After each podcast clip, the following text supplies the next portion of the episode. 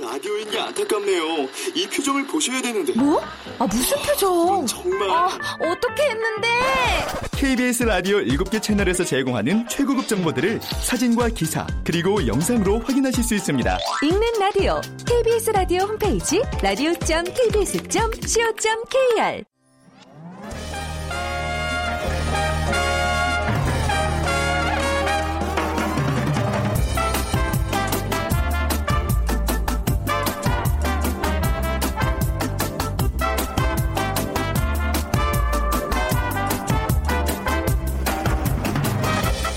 안녕하세요. 빅데이터로 보는 세상 아나운서 최원정입니다.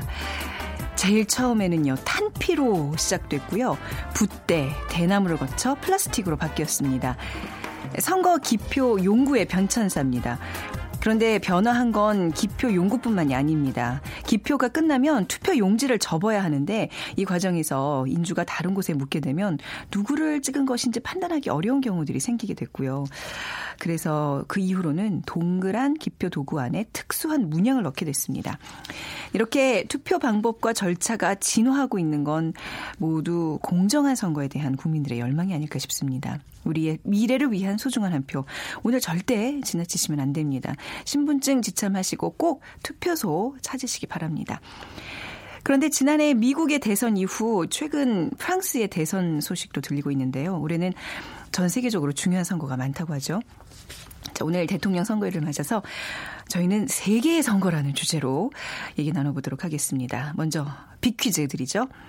오늘 문제는요, 음, 19대 대선 투표가 이제 시작이 됐습니다. 몇 가지 확인하실 게 있는데, 먼저 투표소 가실 때 본인 투표소 위치를 확인하셔야 됩니다. 그리고 투표하려면 본인 여부를 확인해야 되기 때문에 주민증 꼭 가져가셔야 되고요.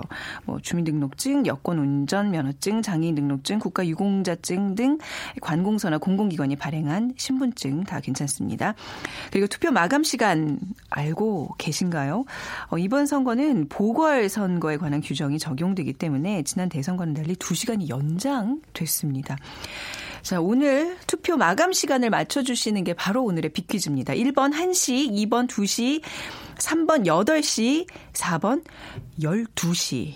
음, 지금 말씀드린 시간은 오전 아니고요. 오후를 말합니다. 1시, 2시, 8시, 12시 중에서 하나 고르셔서 여러분들의 오늘 또 소중한 의견들과 함께 뭐 투표하고 왔습니다. 이런 의견들 많이 오겠네요.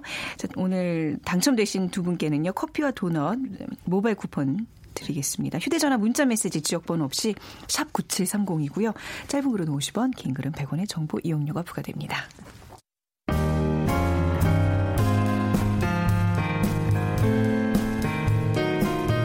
미래를 예측하는 힘, 세상을 보는 새로운 창, 빅데이터로 보는 세상. 최원정 아나운서와 함께합니다.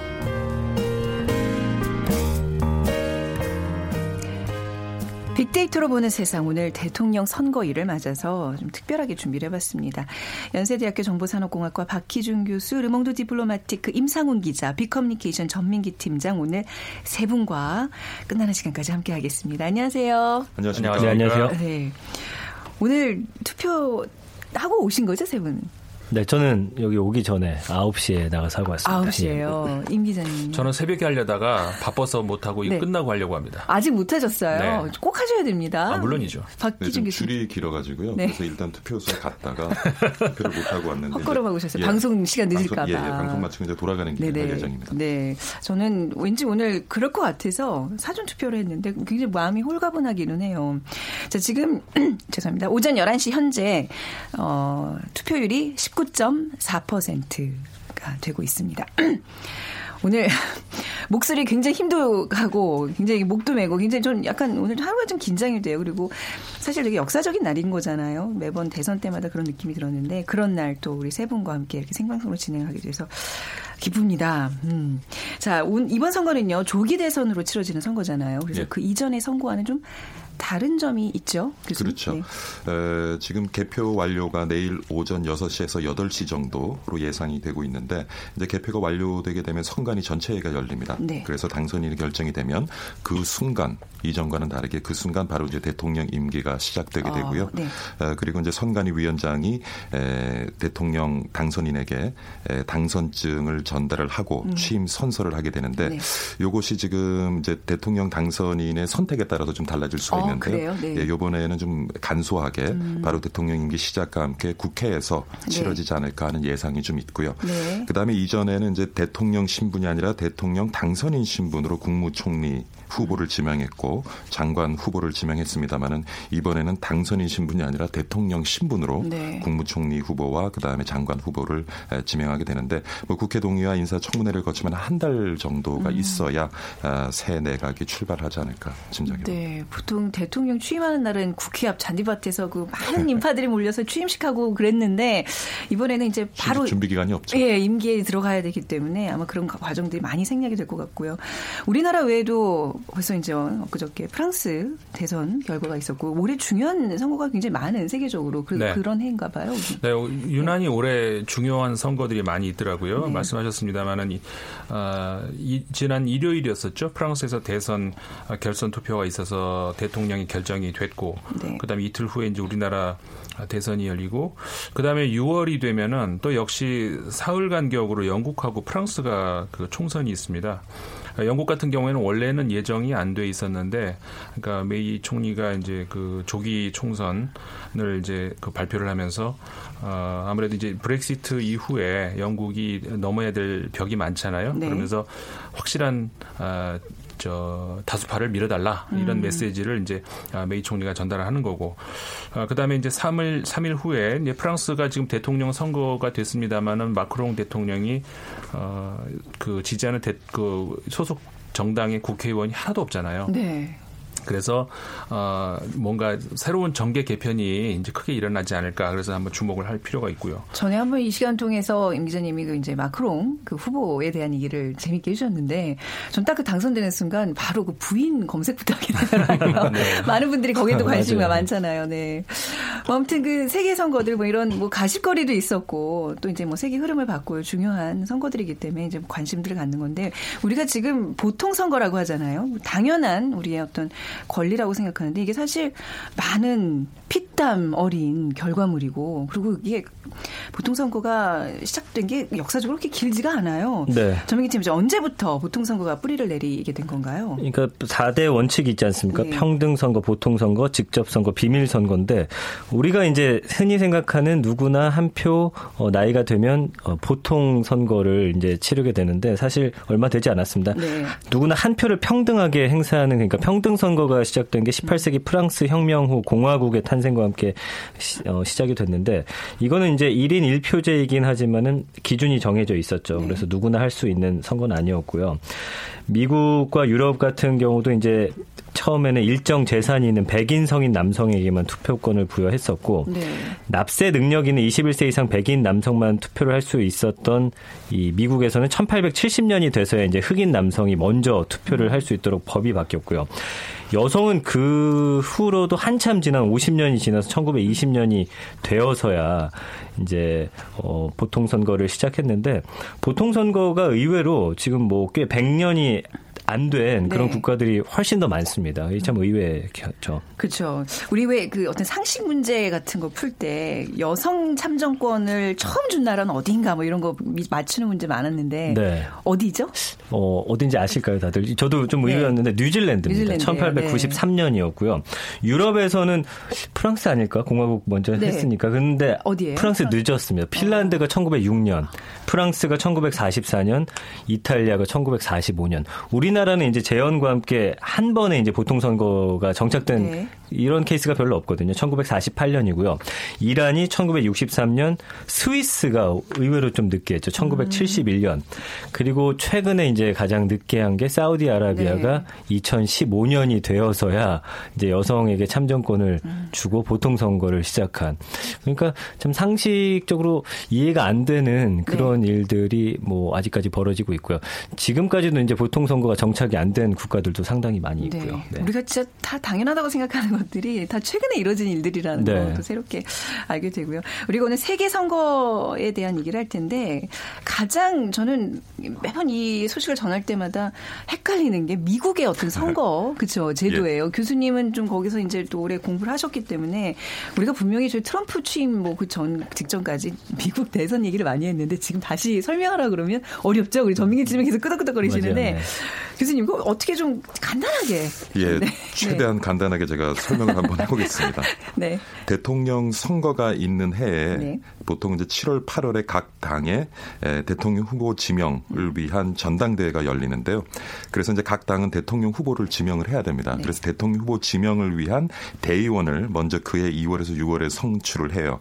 근데 대의원 선, 선출 방식은 프라이머리라는 것이고 코커스라는 게 있어요. 프라이머리는 이제 예비 선거라는 건데 네. 일반 유권자들이 참여해서 전체 대의원 75%를 선출하게 됐고요.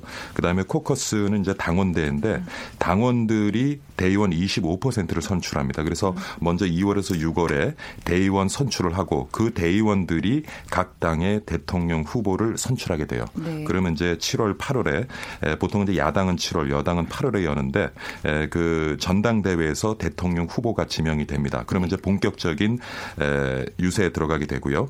그 다음에 11월에 대통령 선거 인단 선거가 있어요. 네. 그러니까 대통령을 선출하기 위한 선거 인단을 선출하는데 그러니까 각 당에 소속돼 있고 어느 후보 를 지지하는지를 밝힌 음. 그 후보들 가운데서 선거 인단을 뽑게 되는데요. 네. 요게 이제 주마다 인구 수를 고려해서 어, 미국 전체 50개 주에서 138명을 뽑습니다. 138명을 뽑아서 그 가운데 근데 문제는 뭐냐면 인구 수에 따라서 어, 선거 인단이 배정이 돼 있지만 승자 독식 방법이에요. 음. 네, 네. 그러니까 각 주에서 한 선거 인단이라도 더 얻게 되면 그 당이 그 주의 전체 선거인단을 획득하게 됩니다. 이게 연방 정부에서 좀 독특한 방식을 취하고 있는 그러니까 거죠. 늘 논란이 있어요. 네네. 사실이 지난번에 그 조지 부시 대통령과 엘 고어 후보 간의 대선에서도 그랬고 음. 네. 요번에 또 트럼프와 힐러리 간의 대선에서도 그랬고 네. 사실은 더 많은 득표를 했음에도 총 득표수와 상관없이 그렇죠. 그렇죠. 네. 그래서 늘 논란이 있는데 네. 사실 이제 이게 연방 지금 그러니까 각 주의 어떤 독립성을 네. 얼마만큼 어, 우리가 중요시 여기느냐 하는 미국의 어떤 그 네. 자, 뭐라 그러죠? 에, 나라가 만드는 나- 개국 정신에. 예, 예, 아. 이제 기반한 것인데 그래서 이제 538명 중에 270명의 선거인단을 확보하면은 네. 대통령이 되는데 요 진짜 대통령 선거는 또 12월에 열립니다. 근데 그거보다 그냥 선거인단 그 근데 선정으로 사실 다 11월에 인력이 나오죠. 선거인단이 네. 선출이 되게 되면 에, 그런데 이런 질문을 가실 거예요. 네. 그럼 그 당에 소속이 돼 있고 어느 후보를 지명했지만 실제적으로 대통령 선거에 가서 다른, 다른. 후보를 네. 뽑으면 어떡하냐라는 의문을 가질 텐데 에, 미국 선거 역사상 그런 사례가 몇 번 있었 습니다. 네. 몇 번이 있었지만은 에, 전체 어떤 대세에는 지장이 없었고요. 그래서 음. 대체적으로 어, 선거인단 선거에서 자기가 지지를 표명한 네. 에, 후보를에게 표를 던지게 되는데 그것이 이제 12월에 열리는데 지금 말씀하신 것처럼 11월이 되면 이제 어- 누가 대통령이 될 것인지 윤곽이 밝혀지게 되고요. 근데 이게 538명이 홀수가 아니라 짝수입니다. 음, 네. 그럼 동수가 나올 수가 있겠죠. 네. 그러니까 동수가 나올 경우에 대통령은 하원에서 아. 예, 미국은 이제 상원과 하원 네. 국회로 구성이 되어 있는데 하원에서 각주 대표단 한 명씩이 에, 투표에 참여해서 네. 대통령을 선출하게 그런 됩니다. 경우도 있었나요, 역사상? 없었습니다. 없어. 네. 예. 미국 선거 얘기를 들어봤고 5월 7일에는 프랑스 대선이 있었습니다. 이게 지금 대선 5월 7일이 결선 투표였어요. 네. 그러니까 이제 결선 투표의 방식을 채택하고 있는 게 또 프랑스 대선의 특징인데 프랑스 대선, 대통령 선거도 조금 이 방식이 어떻게 진행되는지 들어볼까요? 어, 아까 그 미국 대통령 선거에 비하면은 네. 그러니까 우리가 이해하기에 또 뭐 아주 어렵지는 않고요. 네. 말씀하신 것처럼 다만 우리나라하고 다른 것은 예선 1차 투표가 있고 그, 그 중에서 50%를 넘지 않는다면 네. 그런 후보가 없다면 1, 2위가 그 2차 투표, 네. 결선 투표에 어, 2주 후에 나와서 결선 투표를 음. 치러서 이제 50% 이상을 얻는 후보가 대통령이 된다. 이제 그렇게 네. 된다는 게 우리나라하고 차이점이 있는 거고요. 네. 그래서 그러니까 1차 투표 전에는 우리 뭐 이번에도 봤듯이 음. 거기서도 그 모든 후보들이 나와서 이제 그 토론회를 하고요. 아, 그 다음에 그 1차, 2차 사이에 음, 그 사이에 그 1, 2위 후보가 어, 마주보고 앉아서 네. 그 정말 그 피튀기는 네. 그런 토론을 이제 벌이죠. 음. 어, 이번 선거 같은 경우에 프랑스 선거에서 그, 어, 그 토론회에서 표가 좀 많이 표심이 이동을 했다고 네. 하더라고요. 어, 아니, 프랑스 선거 좀 독특한 점이 우리는 이제 왜 투표소 가면 그 투표 용기에 도장을 꽉 찍잖아요. 근데 거기는 이렇게 팜플렛처럼 종이 이름 이 적힌 후보들 이름 적힌 종이를 쫙 깔아놓은 다음에 그거를 몇 장 쫙 가져가서 자기가 원하는 후보를 종, 적힌 종이를 접어서 투표함에 넣는 방식을 하죠. 그렇죠. 그, 어, 저는 그거 보면서 그 용지의 낭비가 굉장히 심하다. 저거 다 걷어서 나중에 이면지를 써야 되겠는데 뭐 별 생각을 다 했어요. 그렇게 하는 이유는 또 뭔가요? 그러니까 제가 저 프랑스에 있을 때 네. 그 선거가 치러졌을 때 궁금해서 따라 들어가 봤어요. 아, 예, 그래서 예. 직접 옆에서 이제 하는 걸 봤는데 네. 아, 그렇게 하는 것이 이제 물론 이제 종이가 좀 네. 많이 아, 낭비가 네. 되는 그 있죠. 근데 장점이라고 한다면은 어, 우리 이제 도장을 찍을 경우에 이제 아까도 혹시 뭐 번지는 거 아닌가 맞아요. 이런 걱정들이 예. 잘못 있잖아요. 찍는 경우도 예. 있고, 네. 음. 그리고 이제 사람이 많다 보면은 이걸 찍다 보면 옆으로 번- 또 다른 사람 찍는 거 아닌가 네. 이런 걱정을 하게 되는데 또, 또 긴장을 해가지고 손이 맞아요. 떨려서 딴 손이 떨리더라고요. 떨려요. 네. 근데 이제 그런 위험은 없다는 거죠. 그러니까 물론 들어갈 때 음, 네. 어, 자기가 지지하는 표 한 장만 싹 갖고 들어가면 누굴 찍는지 표가 나니까 네. 음. 여러 장을 가지고 들어가죠. 그래가지고 그 원하는 그 투표를 어, 원하는 그 후보자를 네. 종이를 이제 봉투에 넣어서 집어넣으면 되는 그런 방식을 채택을 한 거죠. 네, 마크롱 이 후보가 당선되면서 좀 많은 어떻게 보면 좀 센세이션한 그런 네. 어떤 그런 효과가 좀 있는 것 같은데 이렇게 의원을 한 명도 보유하지 않고 있는 정당의 첫 대통령 게다가 최연소입니다. 공직 경험도 4년밖에 되지 않는 이런 사람을 뽑은 그 프랑스의 지금 분위기는 어떤 거예요? 여러 가지 의미를 좀 네. 뽑아봐야 되겠는데요. 그러니까는 기, 기존 정당의 몰락 일단 그거를 음. 봐야 되겠죠. 지금 현재 집권당이 에, 중도 약간 중도 좌파의 사회당인데 네. 아, 지금 이번 선거에서 어, 1차 투표에서 5위를 냈어요. 음. 그러니까는 거의 이건 집권당으로서는 정말 그 몰락에 가까운 그런 그 다음에 가장 네. 큰그 우파 정당도 3위로 탈락을 했고요. 네. 그러니까는 어떻게 보면은 기존 어, 프랑스 정치의 위기다. 네. 어, 뭐 서구 민주주의의 위기다 이런 문제까지 이야기하는 사람들이 있는데 어쨌든 간에 이제 우리가 유럽의 모든 국가들이 지금 같이 어, 좀 봉착하고 있는 실업 문제, 난민 음. 문제, 그다음 테러 문제 여기에 이제 프랑스 국민들이 많이 지치지 않았는가 네. 그러면서 새로운 얼굴을 어, 선택을 한 음. 어, 어떻게 보면은 그 마크롱 신임 대통령 같은 경우에는 그런 시대에 어떻게 보면 행운아라고도 할 수도 있는 거고 네. 또 어, 그거를 너무나도 잘 간파하고 준비를 한 후보라고 할 음. 수도 있는 거고 이제 그렇게 볼 수 있죠. 그렇군요. 자, 오늘 빅데이터로 보는 세상 대통령 선거일을 맞아서 세계의 선거라는 주제. 연세대 산업공학과 박희준 교수, 르몽드 디플로마티크 임상훈 기자, 빅커뮤니케이션 전민기 팀장 세 분과 얘기 나누고 있습니다. 자, 여기서 우리 빅퀴즈, 어, 누구한테 부탁을 드릴까요? 전민기 팀장한테 부탁을 드릴까요? 네. 네, 알겠습니다. 네. 어, 오늘 투표장 가실 때 몇 가지 확인하실 게 있습니다. 먼저 투표소에 가실 때 본인 투표소 위치 확인하시고요. 그리고 네. 투표하려면은 본인 여부를 확인해야 되기 때문에 신분증을 꼭 가지고 가셔야 되죠. 네. 그리고 이번 투표 마감 시간 지난 대선과는 다릅니다. 이번 선거는 보궐선거에 대한 규정이 적용이 되기 때문에 지난 대선보다 2시간이 연장됐습니다.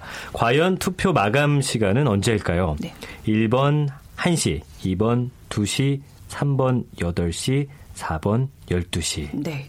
자, 정답 아시는 분 문자 메시지 어, 지역번호 없이 샵 9730으로 보내주시면 됩니다. 짧은 글 50원, 긴 글은 100원의 정보 이용료가 부과됩니다. 9874님 경비를 하기 때문에 투표일에 근무로 어, 사전 투표를 5일 했습니다. 깨끗하고 정직한 국민을 섬기는 대통령이 나오기를 기대합니다. 5068 뒷번호 쓰시는 분께서는 대통령 후보님들의 공약 중 해가 되고 나쁜 건 없더라고요. 누가 되시던 공약 실천을 잘해서 성공한 대통령이 되시길 바랍니다. 모두가 이렇게 성공할 대통령을 기대하는 마음들은 한결같은 것 같습니다. 자, 오늘 어, 세계 선거 얘기를 하고 있는데요. 선거 연령 얘기를 좀 해볼까요? 이번 어, 뭐 계속 선거 연령에 대한 얘기들이 나오고 있는데 우선 미국 같은 경우에는 박 교수님 선거 연령이 어떻게 되죠? 네, 미국 같은 경우에는 네. 지금 18세로 되어 있습니다. 아, 네. 그러니까 미국 나이 18세인 예. 예. 네, 그래서 그- 대부분의 OECD 국가들은 좀 18세 어. 선거권을 주고 있죠. 프랑스는 몇 살? 프랑스도 마, 마찬가지입니다. 네. 18세. 그 외 좀 그보다 좀 어린 그 뭐 청소년들급의 아, 학생들이 네. 투표하는 나라도 있고 뭐 그렇던데 좀 다른 나라들 좀 살펴볼까요? 그러니까 먼저 OECD 어, 34개국부터 네. 살펴보면 16세 이상이 있습니다. 오스트리아 음, 네. 한개 국가 있고요. 아까 박기준 교수님 말씀해 주신 대로 대부분이 18세 이상입니다. 어, 네. 31개 국가가 이제 18세 이상. 미국, 캐나다, 영국, 프랑스, 이탈리아, 뭐 호주, 독일, 폴란드 웬만한 나라는 이제 18세고요. 음. 네. 음. 19세 이상은 이제 우리나라 유일하게 있고요. 기타 국가로 살펴보면은 남미 쪽이 좀 빨리 주더라고요. 그래서 네.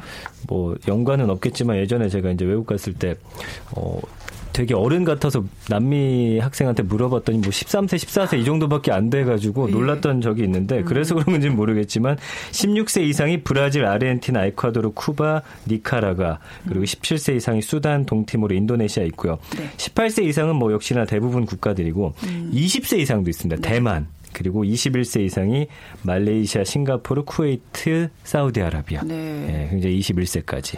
참고로 북한은 17세입니다. 어, 맞습니다. 아, 그래요? 예. 어, 조금 이른 나이에 그렇죠. 다들 예, 그 참정권이 주어지는군요. 예. 음. 아, 근데 그 선거 연령에 대해서 굉장히 좀 항상 민감하잖아요. 예. 그 이유는 뭘까요? 최근 이제 일본 같은 경우도 우리와 같은 19세에서 이제 18세로 어, 그 선거 연령을 내렸는데 네.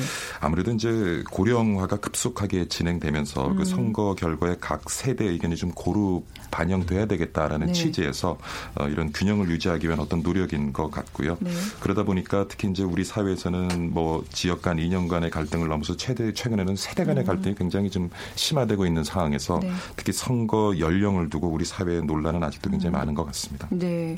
선거 연령 또 그 대리 투표 얘기도 좀 가끔 나오고 있는데 프랑스 같은 경우에는 대리 투표가 가능하다면서요?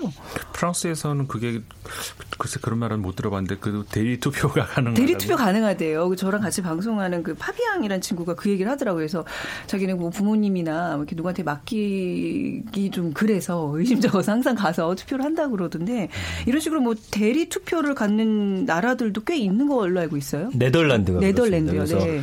이제 평등하게 다들 한 표씩 갔는데 네. 네덜란드는 이제 투표권을 위임 할 수가 있습니다. 네. 대리인 투표권 제도가 있는데 대신 한 명이 최대 두 명까지만 위임을 받을 수 있고요. 네. 이 투표권을 위임받을 때 후보자 선택권까지 모두 넘겨받기 때문에 음, 네. 어, 최대 이제 세 표까지 행사를 할 수가 있는 거죠. 네. 그래서 선거 4대 원칙 중 하나 평등 선거에 위배되는 이 대리인 투표가 네덜란드에 어, 있다라는 거고요. 믿고 맡길 수 있어요? 정기 팀장이라면 부모님한테 저는 못 맡길 것 같은데 차라리 그냥 네. 그안 하면 안 했지. 안 하면 안 했지. 예, 이걸 넘겨주긴 어. 쉽지 않을 것 같습니다. 그것도 이게 의무, 그러니까 저희 투표가 이제 의무인 나라에서는 그 투표를 했는지 안 했는지 확인하는 방법들 좀 다양한 그런 네. 또 방법들을 쓰더라고요. 그 필리핀 에서는 손톱만 보면 투표 앱을 알 수가 있어요. 손톱이요? 투표 마지막 과정에서 네. 잘 지워지지 않는 파란 잉크를 손톱에 아, 묻히는데 네. 중복 투표를 막기 위해서. 아, 중복 투표를 막기 위해서요. 네. 그리고 정치에 관심을 높이기 위해서 이제 선거제도로 직접 지지하는 후보 이름을 네. 쓰는 나라가 있어요. 네네. 음. 일본에서 자서식 투표가 그러니까 예를 들어서 뭐 어, 박희준 교수님을 뽑고 싶다면 네. 박희준 이렇게 손으로 써서 어. 내야 하는 거죠. 근데 누구나 다 아는 또그 별명 같은 것도 쓸 수 있게 한다 그러더라고요. 어, 맞아요. 그런 것도 있고. 뭐 우유 빛깔, 그리고 이제 박 문- 교수 뭐 이렇게 쓰면 이제. 박 교수님의 투표로 인정이 되는 해당 사항이 없을 것 같아요. 그 문맹률이 네. 높은 나라 같은 경우는 그 사람 이름을 못 쓰거나 읽지 못하기 때문에 네. 뭐 박희진 교수님이 예를 들어서 뭐 어, 종달새를 닮았다 그새. 아. 새 그림이 있는 거죠. 그래서 뭐 그리고 뭐 임사훈 기자가 코끼리를 닮았다면 아. 코끼리 그림해서 거기에다 찍는 저 국가도 있고요. 별명 어떻게 알았어요? 어, 정확히 코끼리입니까? 네, 정말 어릴 때 그러니까 별명이 이집트가 그랬는데. 후보자 이름과 지금 어. 말씀하시는 네. 것처럼 그 후보자를 표현할 수 있는 네. 그림으로 이렇게 투표지가 만들어져 있고요. 파키스탄 같은 경우에도 문맹률이 굉장히 낮기 네. 때문에 네. 예, 그때는 이제 각 후보들이 소속된 정당 로고를 맞죠. 네. 예, 투표 용지에 예, 네. 표현을 해주고요. 그 다음에 케냐 같은 경우 2005년 경우였는데 네. 그냥 국민 투표였어요. 어떤 아, 사안에 예, 대해서. 예, 예, 근데 거기도 이제 글을 모르는 분들이 많기 때문에 네. 바나나를 찬성.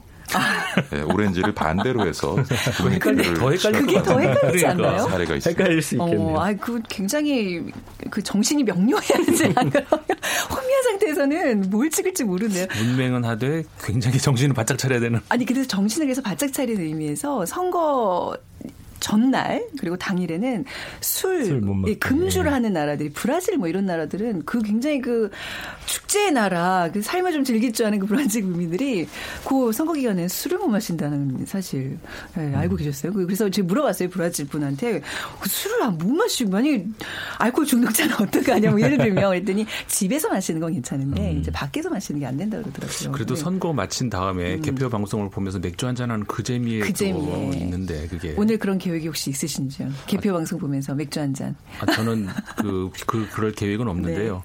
저는 사실은 그 네. 취재를 아까 나갈 그런 계획이 네. 있었어요. 근데 그건 취소됐지만 어쨌든 간에 네. 그냥 집안에 가만히 있을 겁니다.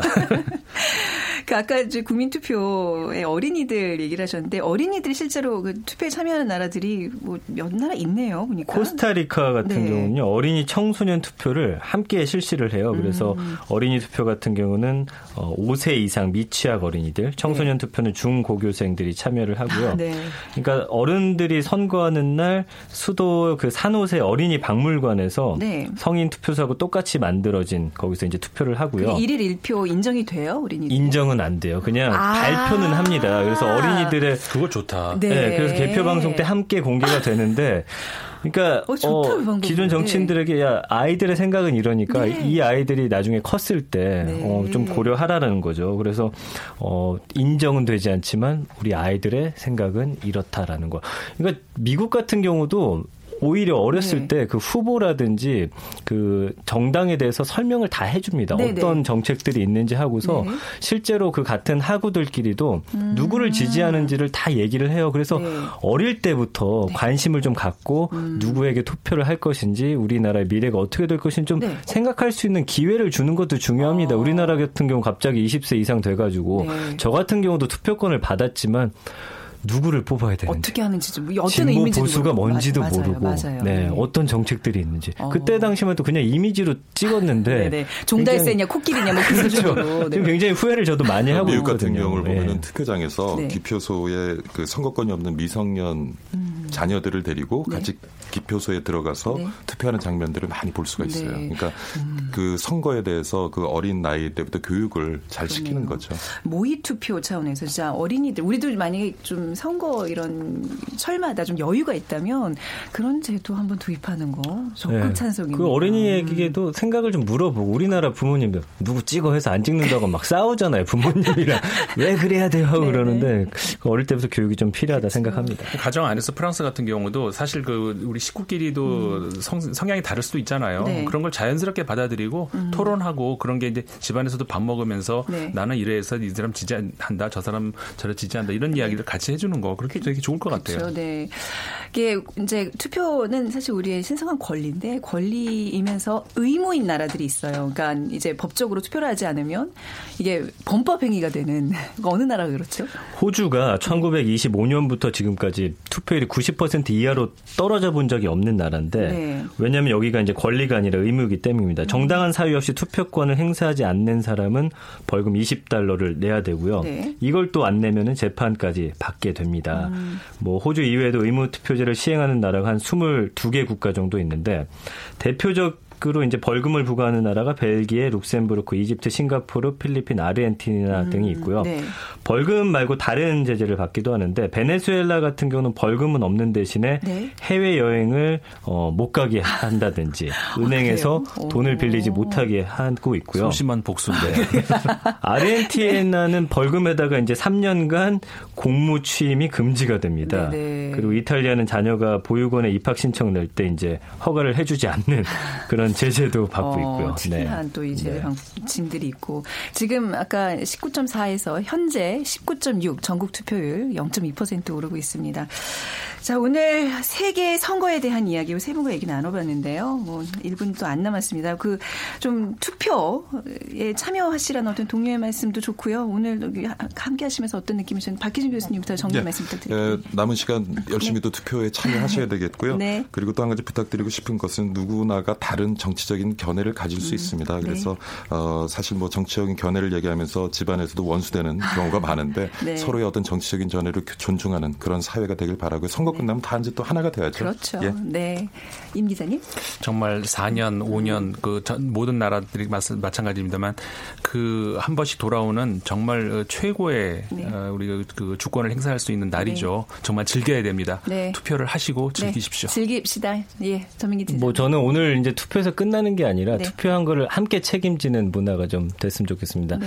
누군가를 뽑았을 때 그 사람이 우리가 원하는 일들 잘 하고 있는지 끝까지 감시하는 맞아요. 그런 유권자가 되길 그 바라겠습니다. 얘기 또 중요한 말씀이십니다.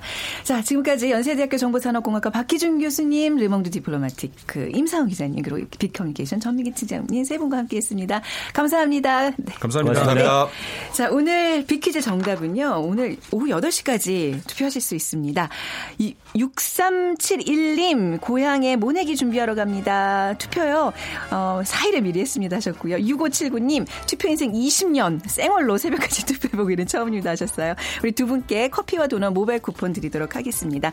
자, 오늘 소중한 한 표 8시까지입니다. 꼭 행사하시고요. 내일 오전 11시 10분에 다시 찾아뵙겠습니다. 지금까지 아나운서 최원정이었어요. 고맙습니다.